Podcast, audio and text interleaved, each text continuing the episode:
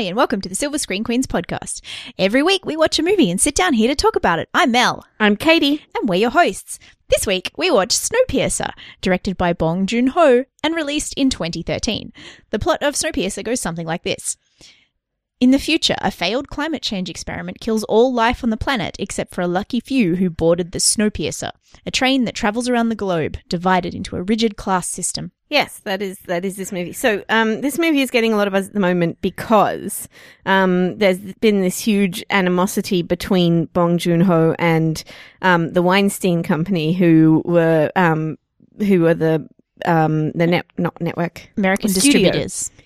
The American distributors behind the movie, and uh, they wanted um, Bong Joon-ho to make a whole bunch of changes. He refused, and so they choked off all its all of its distribution, basically.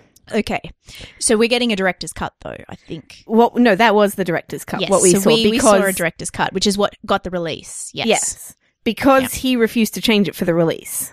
Mm-hmm.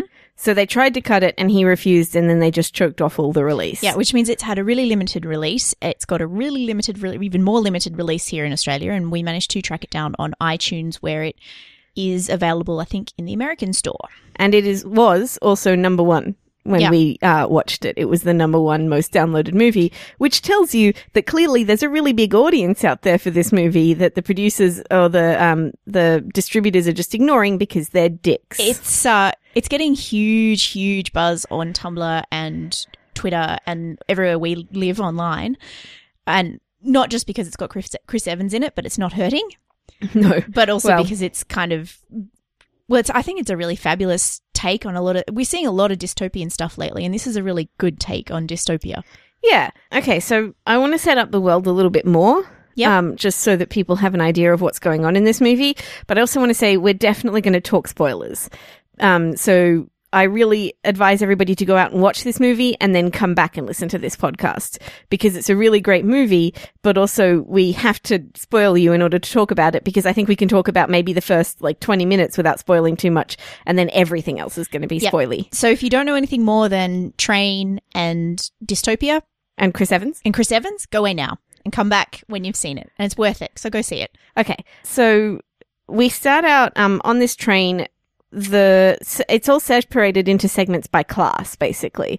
So, like, they've got the lowest class, poorest people in the tail end of the train. There's hundreds of them all crammed together in the little spaces. They've all got, like, makeshift bunks and all that sort of thing. They're all very dirty. Um, and that's where Chris Evans and his band of revolutionaries live.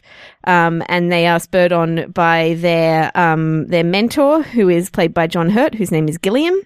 Um, Chris Evans plays Curtis, and his sidekick is uh, Jamie Bell. I can't remember his character's name. Edgar. So, and then uh, they all have decided to rise up against the upper class, the front end people, um, and each segment of the train is separated by these gates that are, you know, automated. Um, and so in order to, like, start this revolution, they have to go and find a Korean man named Nang's, hang on, um, Namgoong Minsoo. Um, I think they call him Nam for most of the movie. Is that right? Yeah, something like that. They call him something um, fairly sim- simple throughout yeah. the movie. So Namgoong Minsoo was played by Kang Ho Song, who I thought was great. Um, and probably Song Kang Ho, given that this is at IMDb and they've got it backwards. They've got ah, the director's right. name backwards, but yeah, cool. Okay, yeah. So Song Kang Ho, um, and. So they have to go and find him in order to, for their revolution to be successful, and they have to go all the way to the front of the train where the engine is. And the engine is protected by a man called Wilford, who is the ruler over everybody and oh so special, and uh, Tilda Swinton's Mason works for him and worships him and is basically generally hilarious. She's so brilliant. She's this fabulous – she's – Margaret Thatcher would be probably her most direct inspiration, but she's this government min- – she has a role like a government minister. I think they even call her minister at some point, Minister Mason or something. I don't know. I know they call anyway, her sir. Yeah, they call her sir. Uh, so she's clearly a representative of Wilton – Wilford. No, Wilton. I don't know why. Wilford. And I kept she- wanting to call him Wilfred. Yeah. I don't know. Anyway, so she uh, goes down – she deals with the back end of the train – the riffraff, but she is so wonderful. She looks like she got dressed in nineteen eighty-five and never changed, did her hair and, and never changed. And she talks, well, she talks like she just moved, walked out of Yorkshire yesterday. She's terrific. She's and so, she gets all the best lines in the movie. And has these fabulous false teeth and is just this scenery-chewing villain and just brilliant. I don't know about villain. I think she's an antagonist. I don't know if you would call her a straight-up villain because she's more like... Well, I yeah, think the villain is clearly Wilford, right? Yeah. So she's more like a kind of a, a no, secondary antagonist she, figure. Yes, she's a far, well, she's far, she's a really interesting kind of study in how... people who've got a little bit of power will do anything to keep anybody else getting any power. She's the Umbridge. Yes. Um, basically. But yeah, she's, I mean, she's awful, but she's, yeah, I wouldn't exactly call her a straight up villain so much. Um, but she, she does a terrific job. She also gets all of the best lines in the movie. Oh, yeah. Um, I love that one. It's such a tonic. Was one of my favorites. But she gets loads of great lines and she delivers them all terrifically. She's very, very good in this. Um, definitely a scene-stealing role, again, mm. from Tilda Swinton.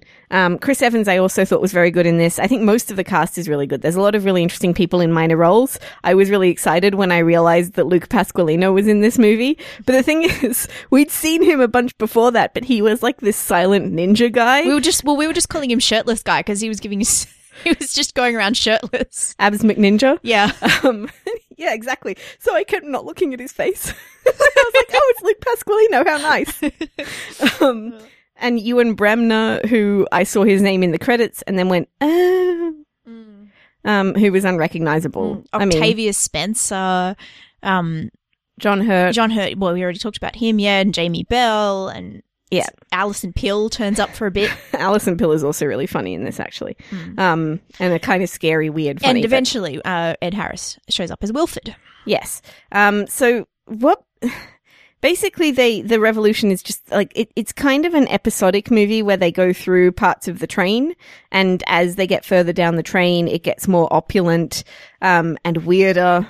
At one point, there's a they, they go through an aquarium part.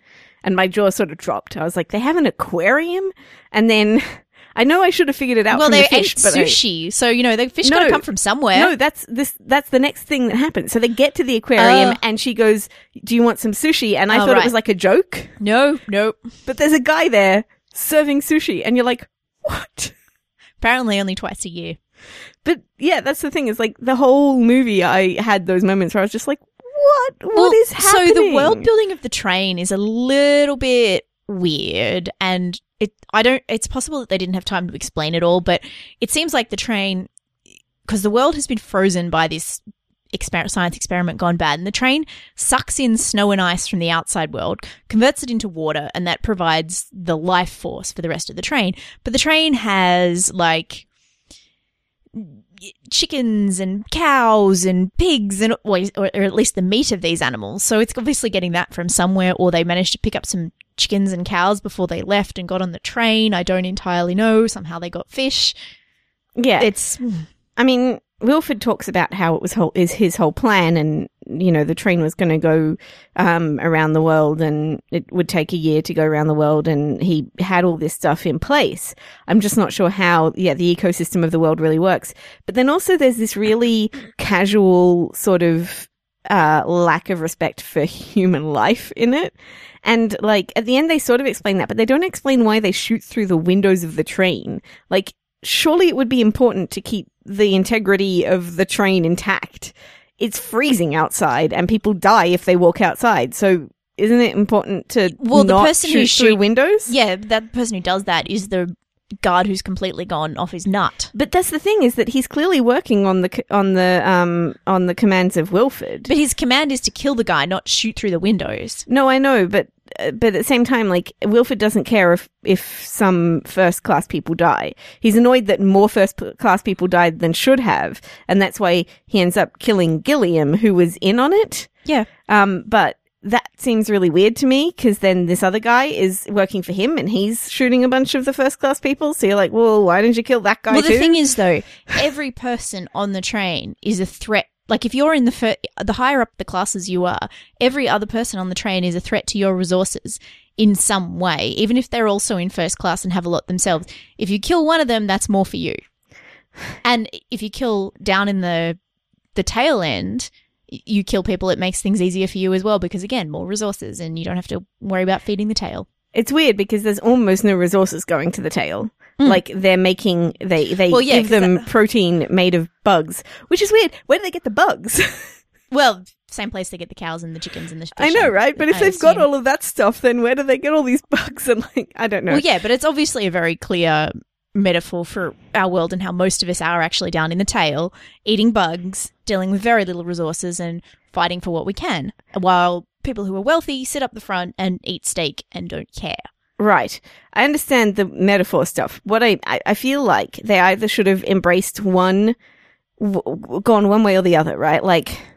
I, I didn't know this was a comic book before I watched the movie. No, me neither. And then when I was watching the movie, I was like, this has got to be a comic book. It felt like a comic book. There were the characters were a little too heightened and a little too comic booky. And also there were scenes that I felt like were panels, like you could pull them out as a panel from mm. a comic book, you know. Um, and the way that the story was told and stuff like that felt a little bit comic booky, well, especially and, like a dark indie comic book. Mm, and and it was quite C G I, so it it looks like it's almost every everything that isn't the actual characters looks like it's animated, apart from the tail section, like everything outside the train. And a lot. And once you start getting towards the front of the train, the rooms look even more visually. Um, unusual or just sort of detached, like an, you're looking at a piece of artwork, not a an, not a place where people live. Yeah, I wondered where about all of the uh, technicalities like toilets um, and things like that. Anyway, um, but the the point that I was trying to make is I think they should have either embraced that completely, like that it was this sort of crazy fantasy world and they shouldn't have tried to make it real, or they should have tried to make it more real and ditched more of the fantasy elements of it, because mm. I think they were trying to walk a line that that was the only real issue for me. Like, the only problem that I really had with it was like, yeah, but this doesn't make sense. like, and, and if it had completely embraced the this doesn't make sense, you'd be like, well, okay, that's another thing that doesn't make sense. But then they sort of go, well, these things are all real, but then these things aren't. And the mm. ending I didn't like very much either. Well, it's not very satisfying, is it? It's not just that, it's dumb.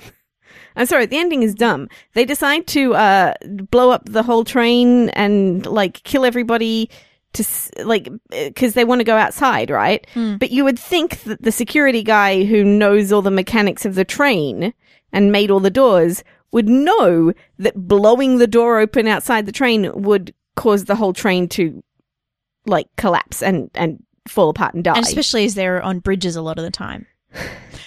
Yeah, and that was really annoying because you're like, you should know better than this. And they basically just sacrificed everybody so that, like, one teenage girl and one little boy could live.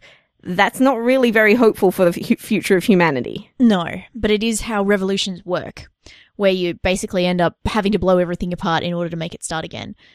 Yeah, I understand that, but usually you have a few more people to start with. You'd hope, yeah. like, it's a bit. Two people at the end of this movie, a seventeen-year-old girl and, like, a five-year-old boy. That's it. Mm-hmm. I understand, like, the journey of the character and all that sort of stuff, but geez, that was – and I don't know. There was something about the very bit front of the train that felt a little like the, the conversation that he had with Ed Harris mm. just didn't all come together properly for me. Yeah, well, I got the idea that the Chris Evans character is an unreliable narrator. He seems like he's gotten stuck and he's decided not to do anything, and then he it takes him longer to – I don't really quite – get what was going on there either. Um, so he goes up there and he starts talking to Ed Harris, to Wilford. And then Wilford reveals that basically everything he knows is a lie and that Gilliam was working with him, which is also weird because they talk about how um, everybody was eating each other and eating babies at the back of the train when they first yeah. got on, and then Gilliam cut off his own arm and offered it to people. Yeah. And then he ended up working with Wilford. Like, that's odd. I, I feel like there's a whole lot of story there that we don't get to see, because otherwise why would that happen? There's a lot of that. Towards the end of the movie, I was suddenly questioning everybody's motivations. I was like, why would you do that? That's dumb. Well, that's the thing. It makes you seem, it makes everybody seem like, well, I don't actually think you're the character I knew you were. My reading was that Gilliam was working for him before he cut his arm off, like he was working for Wilford always, mm. and was just had been sent down the back of the train to kind of keep them in order and But he cut his arm off. I know. Like, that's a pretty extreme thing to do uh-huh. when you're just sort of there under orders. But I guess if you're old and the world has basically ended and you're stuck on this stupid train, like... You're still not going to cut your arm off. People are... What, the, the other guy shooting through the windows is, it does exactly the same kind of thing. It's a really stupid, self-defeating thing. Shooting through the... Oh, yeah. Yeah, that's, yeah, yeah. Exactly. It's the same kind of thing, right? It It is, but, like, the... No, I, it would make sense for an old man who, like, wanted to genuinely help people to do that. Mm. But if he was a bad guy the whole time... I don't think he was a bad guy. I think he was just, like, he. I have a feeling he was a tail-end passenger who was offered a li- few little comforts if he would do a little bit of collaboration with Wilford. Oh, that's not what I got at all. Oh, yeah. I thought they were friends before they got on the train. No. No. And had planned it all. It's all very misleading, yeah. and well, they could, that was part of what I had a problem with. You could read it either way. Yeah, like, it was it, yes. Like, that's one of the problems with twist endings. You're mm. like, but then that stuff doesn't make sense. But anyway, um, yeah, that just, like, the whole sort of end part of it, like, especially even before that, when he starts fighting um, Nam mm. and he they they start fighting with each other, and you're like, really? This is what we're doing now? There's three of you left? Because, by the way, they kill off everybody else. They kill off everybody that everybody. we like. Everybody. They kill Octavia Spencer. They kill Tilda Swinton. They kill Luke Pasqualino. Oh, they the, kill Ewan Bremner. You, um, little Jamie Bell is the first to go. Oh, yeah. I'm sorry. I, I got really cynical then. Well, we saw him die. We're like, yeah, he hasn't read the sidekick manual. Of course he's going to die. And there's, I mean, the, the moment when he actually dies is terrific. That bit I wasn't cynical about because mm. I was like, wow, that's really cool because he's being threatened by a bad, the, the creepy bad guy. Mm. Um, I'm going to call him Hairflip. So he's being threatened by Hairflip and Tilda Swinton is being saved. And Chris Evans has to choose between going to get Tilda Swinton so that they can continue their evolution or going back and saving Jamie Bell. And he decides to go after Tilda Swinton yeah. and Jamie Bell gets killed. And and he has this moment of realization where he's like, oh, shit, this is going to happen. But I think he also – there's this implication that, like, he's okay with that or mm. that he understands or something before he dies. Yeah. And that was great. Yes. That was an interesting moment for the hero. Yeah, yeah. Um, well, because it, it goes against every cliche. Every every hero we're used to would go back and save their friend. Kind of reminds me of Mal in Firefly. Yeah. Where Mal makes those decisions. Mal mm. is the guy. I mean, he probably wouldn't leave anybody that is in his team to die. That's But, like, he's, no, he will shoot he an wouldn't. unarmed man to protect. Like, he makes the unexpected decisions. And they'd clearly all decided to be in this together. They knew what the risks were. Mm-hmm. A lot of people die doing this. And so it seems like Curtis is as willing to die as anybody else is. Mm. So that was kind of – it was interesting. Yeah, yeah. Um, but then afterwards there's all these, like, everybody is so upset that Jamie Bell died and we get lots of shots of Jed Jamie Bell and you're like, oh, no, the named character died. Because this is a scene where, like, there's hundreds of corpses on the ground. Yeah, people in, in their tail end are being shot all the time. It's something like – seventy-four percent of you will make it through or seventy-four percent of you will die. Will die, yeah. And then he says, no, no, save eighteen because it's our eighteenth anniversary. Mm. It, that was, but then there's all these shots and you're like, really? Mm. Oh, no, that one named character that we liked died. And he was great. Like, he was funny and he was impatient and he was really consistent in his characterization. Yeah. Um, one of the better minor characters in terms of building them up. Because, I mean, really, Octavia Spencer had I'm a Brave Mum. Yeah, basically, Mama Bear, that was it. Yeah. Um, so, and Ewan Bremner has had I Have No Arm. He's armless. I did say that at one point. That's I said, all right. Oh, don't worry about him, he's armless. That's okay, because she had to put up with me imitating Tilda Swinton, so it, we, we were even. We said the same thing twice in this movie. One time it was repeating a line from the movie, but the other time um, Ed Harris said, it's your destiny, and, and we, we both, both went, um, I am your density. But, yeah, there's a lot of inconsistent or shallow characterization of a lot of other people, and I think the quality of the people that they cast kind of brought that up a little bit, yeah. But I felt like that was kind of one of the the two-dimensional comic booky things in the movie. Yeah, yeah, there was. And as you pointed out, there were, there were an awful lot of men in the tail section. Or an the awful whole lot train. of men in the – well, I said um, an awful lot of men survived the apocalypse. Right. Well, again, that's something that's not very clear. Did, did these people survive and then get put on the train, or did they know that the apocalypse was coming and scrounge together money to get on the train? Like, it's not ever made clear. No, that's another thing that, like, either you mm. go full tilt it at this being completely crazy, or you try and make it more real. I think that was another one. Yeah. Like, either don't explain anything, so we're like, oh, yeah, everybody just got on the train. Yeah, it's not explained. It's, it sort of doesn't need to be, but it does. We don't know.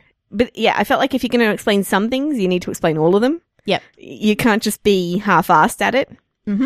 It looks great, I thought. Oh, it's beautiful. It looks terrific. I love that, that really C G aesthetic of outside the train. It never looks really like – it never looks real. It always looks like it's drawn, but it works that way. And there's a very and there's a really unified aesthetic of how the train looks and how the world looks around it. Yeah, it's that very high contrast.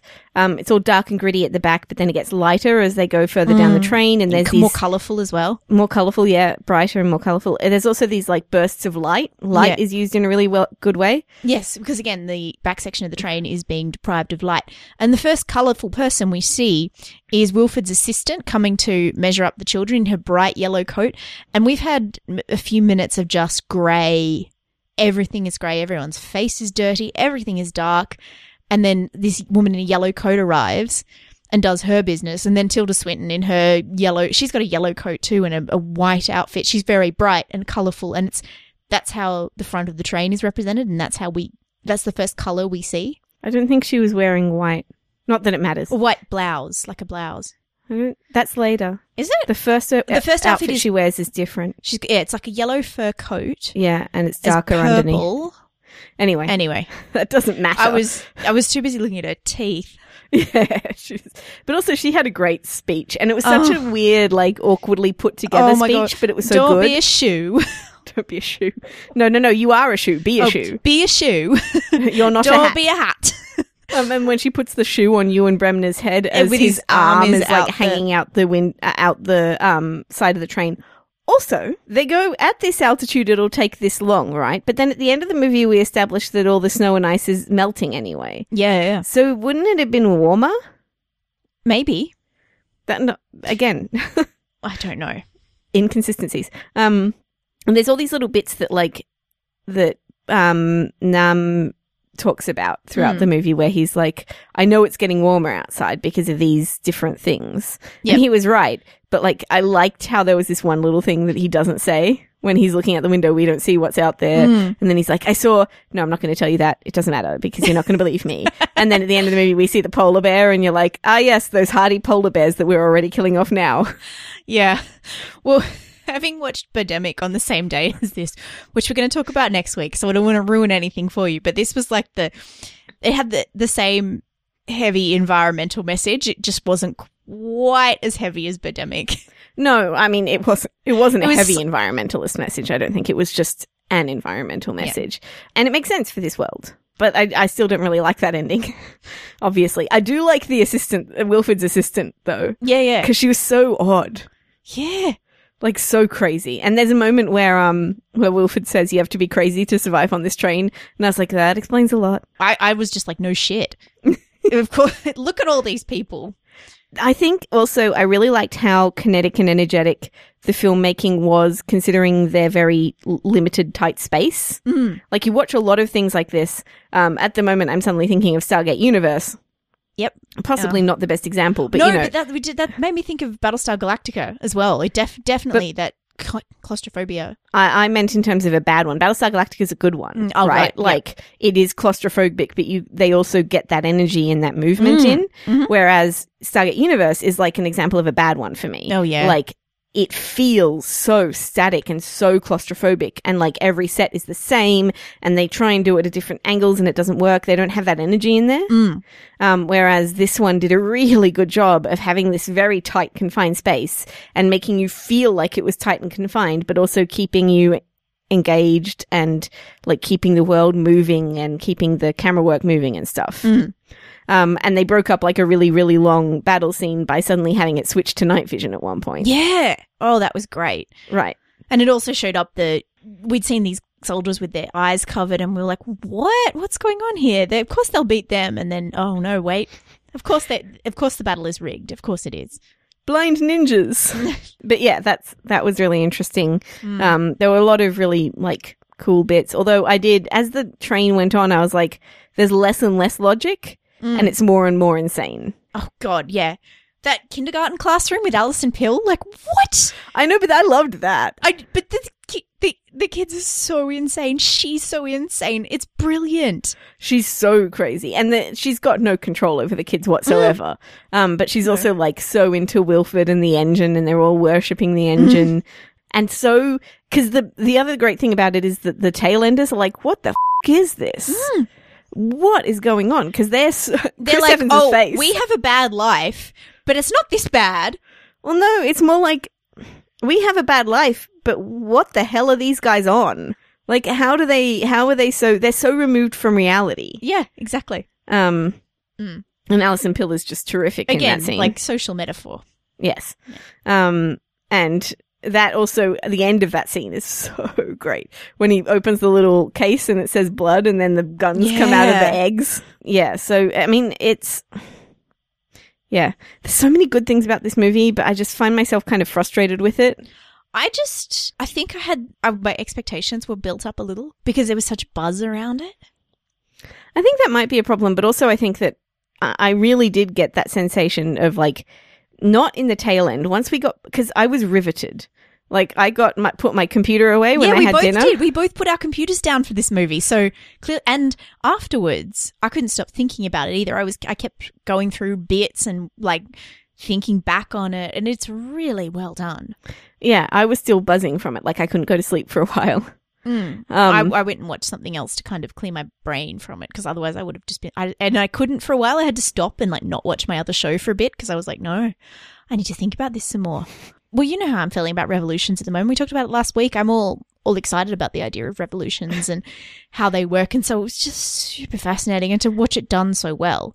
Well, I think well. this was a lot better than Dawn of the Planet of oh, the Apes. Yeah, it was. I feel really, I actually want to like redo my mark for Dawn of Planet of the Apes because, anyway, um, in, in hindsight. Yeah, I, I kind of got those, there were those moments where I was like, this feels like a comic book to me. Mm. Um, and there were quite a few of them. I think Luke Pasqualino's character kind of felt, because he was mute. In, in hindsight, it feels much more comic-y. There were, there are other little things too. Like, I felt like Octavia Spencer would have been a great minor character in a comic book, mm. but she wasn't quite given enough to do on screen. No. It's kind of sad as well that it has these great female char- characters and still can't manage to pass the Bechdel test at all. No.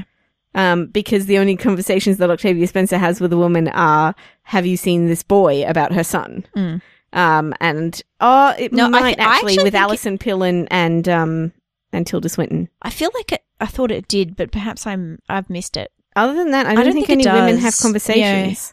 No, and and we did uh, obviously notice the lack of women. The thing is, there's not, like, the main team has a couple women, although it's not mm. even by any stretch of the imagination. But yeah, it is really weird that there's just women every. I mean, there's men everywhere up until they get to, like, the front cabins. Mm. And you would think in, you know, if you... going to have a post-apocalyptic apocalyptic society, you're going to need women.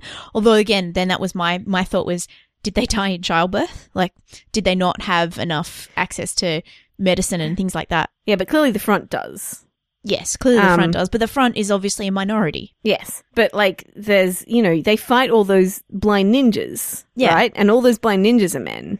Yeah. Um, and yet we see the women fighting, so you're like, well, why don't you just train women to be ninjas as well? Like, why? I don't know. Um, and at the beginning of the movie, Chris Evans, uh, um, Octavia Spencer is like, I want to come with you. And Chris Evans is like, no. And you're like, there's no reason for saying that other than that she's a woman. Yeah. The other thing that often happens in dystopian futures is that the women are being used to breed.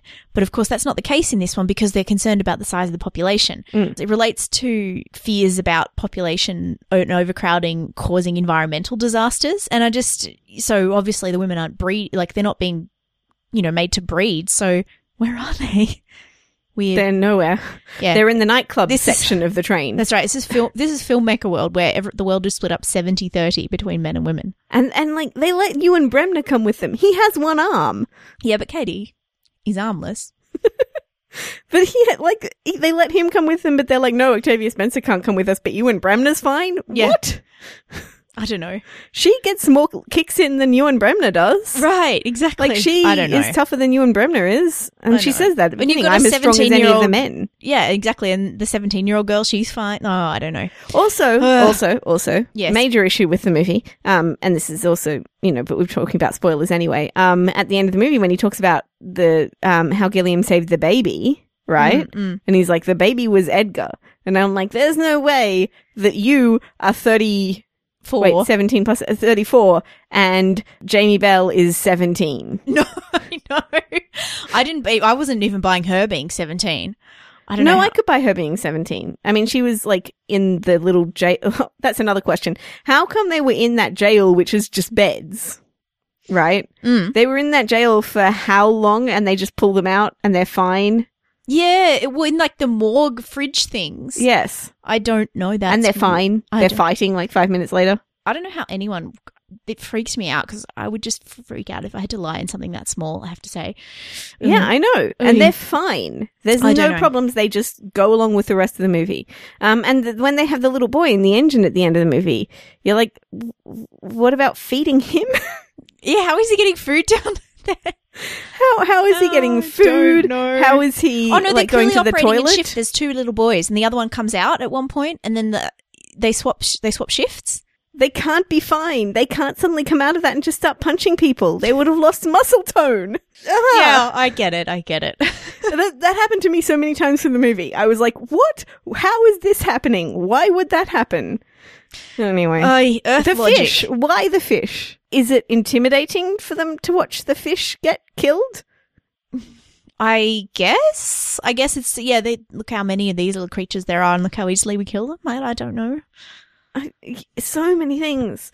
That was But my, the thing yeah. is, though, it actually, it it all makes you think. Like, you come out of this going, what was, whoa, what was, you could watch this a few times over and actually probably pick up more things and what's going on and what the messages are, I think. Mm. Yeah, I, as I said, I like the movie. I yeah. do like the movie. It's just that every so often I got to that point where I was like, but this doesn't make sense. And I want it to make sense because I like this movie. I want to know why people are doing this because I like this movie, but then it doesn't make any sense why Gilliam did what he did. It just doesn't make sense to me. I don't understand oh, see, it. I perfectly understand collaborating with the wealthy overlords to get a few little extra favors. He cut off his arm. Yeah, I know. I don't understand cutting off your arm to get a few extra Revolutionary favors. Revolutionary fervor. He lost a leg as well, so I'm assuming he cut that off. I guess he did. Like, he's he's a zealot. Also, there was that moment earlier in the movie where Chris Evans was talking about how he can't rule everybody with two good arms, because which was clearly a callback to Gilliam cutting off his own arm to yeah, feed people. Yeah. But when that happened, I was like, oh, Chris Evans is going to lose an arm. And then at the end of the movie, he stuck his arm into the yeah. engine. I was like, yep, there it is. There it is. Mm-hmm. And then he, you know, threw his arms around the two young people to protect them, which somehow worked because that's how that works. The two only two people who survived were right next to the blast. I don't know. Have you seen his guns? They're pretty good. Anyway, oh. there was also a moment in the movie where I was like, his hair is so soft and fuzzy. I want to rub it. Oh, yeah, well, shaved heads are like that. They're gorgeous. It's not quite shaved. It was, like, longer just than that. Just long enough for you to fuzz. Yep. Mm. He, he, it was great. And then at one point he rubs his own hand through his hair and you're like, yep. I understand that impulse. Yeah. Yes, we like Chris Evans. Chris Evans is amazing. Chris Evans is a really, really great leading man. Do you know, Truffle Shuffle is such a freaking enabler, though. I can't stop reblogging Chris Evans on our Tumblr. Yet she keeps reblogging him and they're so pretty and I have to reblog them because reasons. So we have lo- we have lots of Chris Evans on our blog, on our Tumblr as it is. I am fortunately uh, following a few people who uh, decided they liked Anthony Mackie after the, the Captain America movie, just like me. Of Anthony Mackie on our, our Tumblr as well. Don't worry. Yes, I, I started reblogging huge amounts of him. I don't know what it is that Chris Evans does to me. But he makes me want to have his babies. I actually think, and this is rather oddly mature, but I actually think he's a really good actor. Not just like... I think so too. No, I know, but not just like he's... I don't know. I feel like in my head, Chris Evans and Chris Pine are like at war. And they're not at war. But I have this thing where I'm like, who is the better movie star? Right? And I feel like they're both super talented and super hot. But Chris Evans is winning right now because Chris Evans has made better choices. Mm. And the only really good choice that Chris Pine made was Star Trek. And then they kind of went downhill a bit with Into Darkness. Um, and the other choices that he makes are really bad, whereas Chris Evans makes really interesting, good choices. And he's going to... He's making even more interesting choices. He has is not doing any acting outside of what he's contracted to for Marvel. He wants to go and direct. He's going to go. He's going to go Ben Affleck on us. That was made in two thousand twelve. All right. So from like a year or so ago, he's just not doing any any more acting. He's going he's going to start directing, right? He's going to Ben Affleck us, which is exciting for you. But I thought Ben Affleck was kind of a shitty actor and was happy when he switched yeah, over to directing. Yeah, he was a directing. really good director who became really good. But who knows what he could do? I know, but he's so pretty. I want him on screen. But maybe he'll direct himself. And he's both pretty and talented. He, he's hopefully going to direct, and that will be awesome. Yeah, Evans and Pines are definitely my favourites out of the Chris's. Yeah, Pine is my favourite. Oh, e- Evans, Pine, Hemsworth for me. My favourite is Pine, even though I think Evans is a better leading man and is making better choices at the moment. There's something about Chris Pine. There's just something about him that I'm like, I want to go swimming in your eyes. He does the same thing to me that you that Evans does to you. It's so embarrassing. We can cut it if you want to. No, I don't no, mind. It's going in. We got a whole heap of new boy listeners this week. I want to scare them off. I don't mind if uh, if uh, everybody hears me talking about swimming in Chris Pine's eyes. I don't, That's fine I don't with mind me. If, or how hot I am for Anthony Mackie. See, I think I, I I am actually more attracted to Anthony Mackie than Chris Evans. Good for you. We're not going to fight over men. Lucky us. um, um, should just we the give- women. Seems like with with no, with we the worked actresses. It out. You're friends with Yvette Nicole Brown. I'm friends with Retta. Yes, I'll take Yvette Nicole Brown, and you can have Retta. She's Yvette Nicole Brown is much better at Hollywood Game Night, and Retta is way much more fun. Yes, yeah, so to be honest, they be both great. seem like a lot of fun. Yes, Yvette Nicole Brown was super competitive on Hollywood Game Night.